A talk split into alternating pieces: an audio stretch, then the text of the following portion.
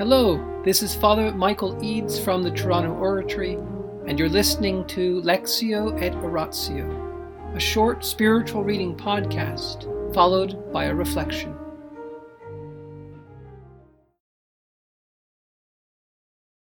Mother Teresa, Come Be My Light, the Private Writings of the Saint of Calcutta, Chapter 9 continued.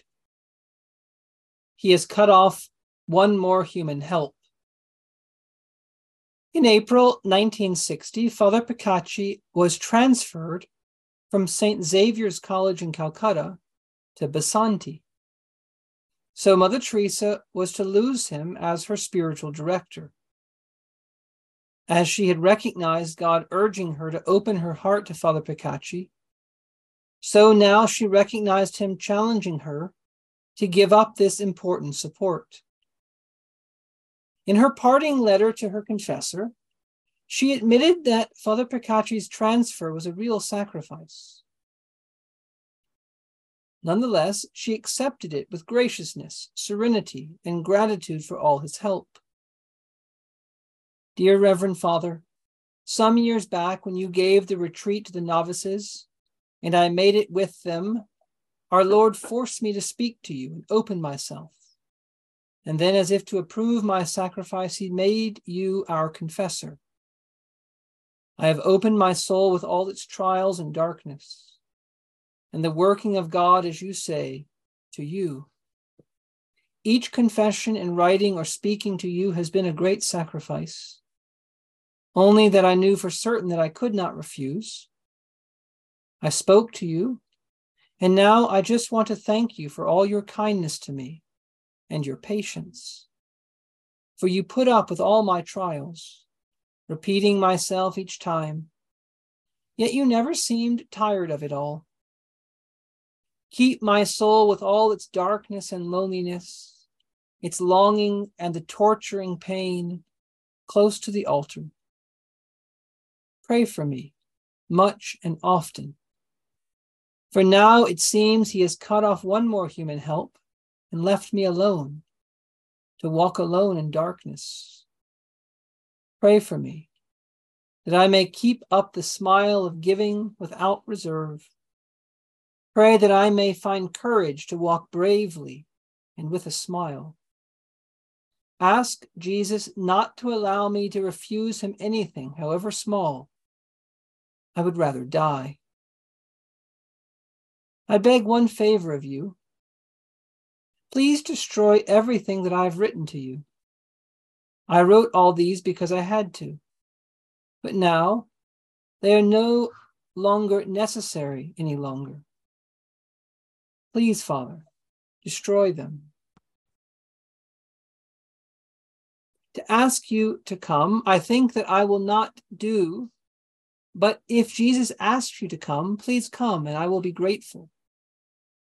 Thank you for all the good you have done to the sisters and the wonderful way you have guided them always with your eyes fixed on Jesus and our rules.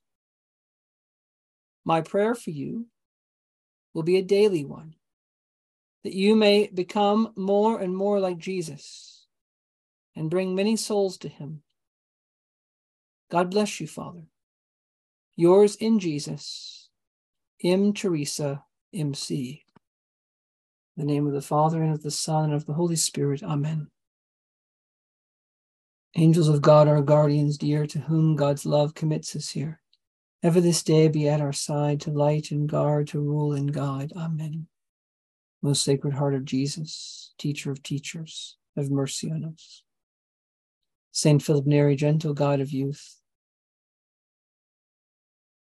Apostle of Rome, vessel of the Holy Ghost, pray for us name of the Father, and of the Son, and of the Holy Spirit. Amen.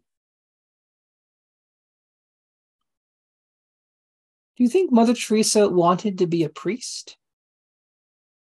Well, no. She was quite happy in her vocation.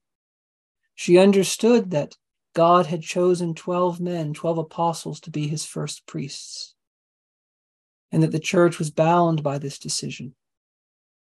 And so, this letter to her spiritual father, in which she expresses her gratitude It shows a great love for the priesthood. It shows a respect for the good that a priest can do. She understands that there is a way in which this priest can guide other souls.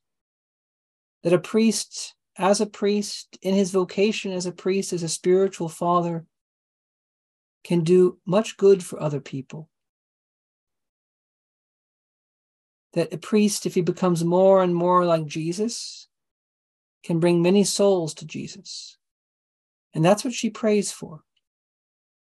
In other words, Mother Teresa was very aware that she had a vocation, that this Father Picachy had his vocation, that her sisters had their own vocation.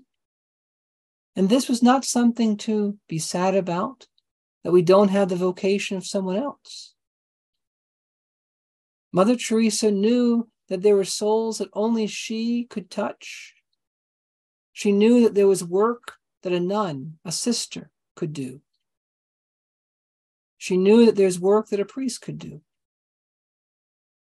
So let's pray tonight that God will raise up many holy priests. Let's ask God to give us the grace to open ourselves to the priests that He's put into our lives and to appreciate the ones that we do have. Because this section reminds us that we don't know when God might take a priest away from us. We don't know when priests might be transferred.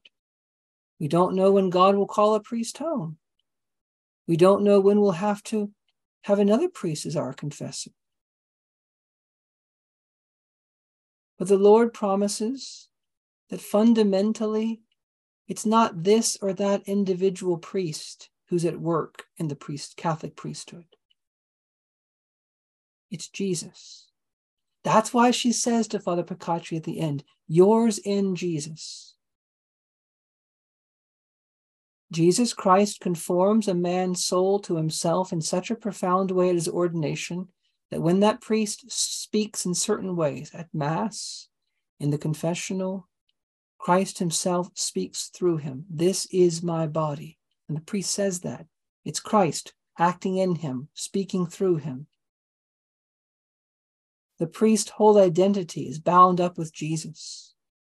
He's prolonging the priesthood of Christ the head in the church so that the church, the body of Christ, can be sanctified.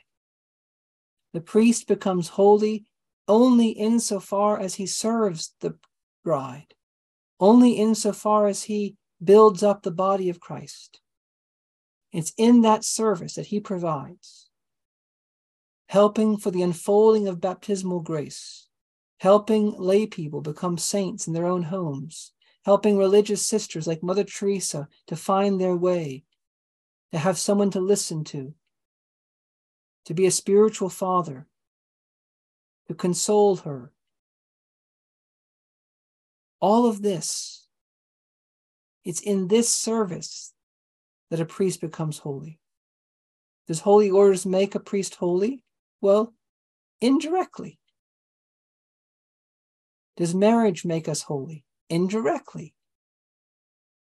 These two sacraments, marriage and the holy orders, are sacraments of communion. They're sacraments for the, for the mission of the church.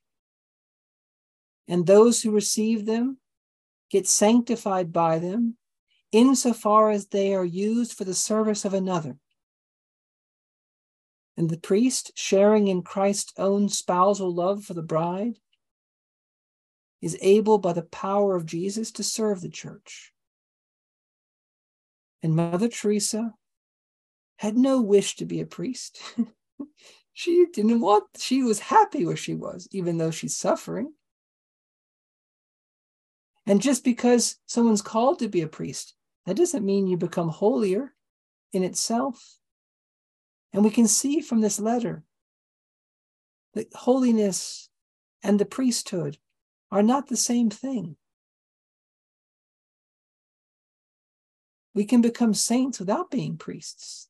Thanks be to God. And who are the two holiest human persons? Joseph and Mary, and they're not priests.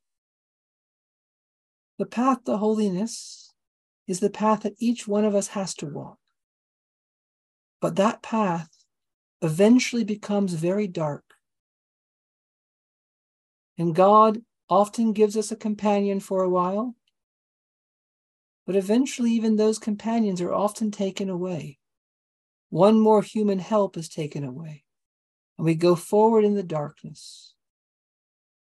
But behind us, pushing us forward, is our Lord. For he said, I am with you always, even to the end of time. Our Lord ascended into heaven not to be far from us, but to be close to us. He dwells in our hearts. By faith, hope, and charity, we are connected to him, we're bonded to him. And where did we get faith and hope and charity? From our baptism. And who baptized us? The priest. And how is faith, hope, and charity restored if we fell away? Confession. And who heard our confession? The priest.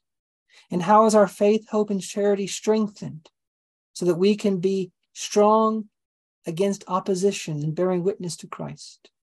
Confirmation. And who confirmed us? The high priest, the bishop, or his delegate. And how is this faith, hope, and charity in us? How does it grow? How does it become holy, increasing in intensity? Prayer and the Eucharist. And who feeds us with the Eucharist? The priest. Mother Teresa, pray for us that we might always honor the priesthood for its position in the church, for the way in which we are fed and nourished by the priest. Let us not turn a blind eye and pretend like there aren't human failings in priests, or pretend like priests are not men, and pretend like there could be nothing wrong with a priest. No, we always have to distinguish the person from his office. We have to love the priesthood because we love Christ, because it's through the priest that we are nourished in word and sacrament. In the name of the Father, and the Son, and the Holy Spirit, Amen.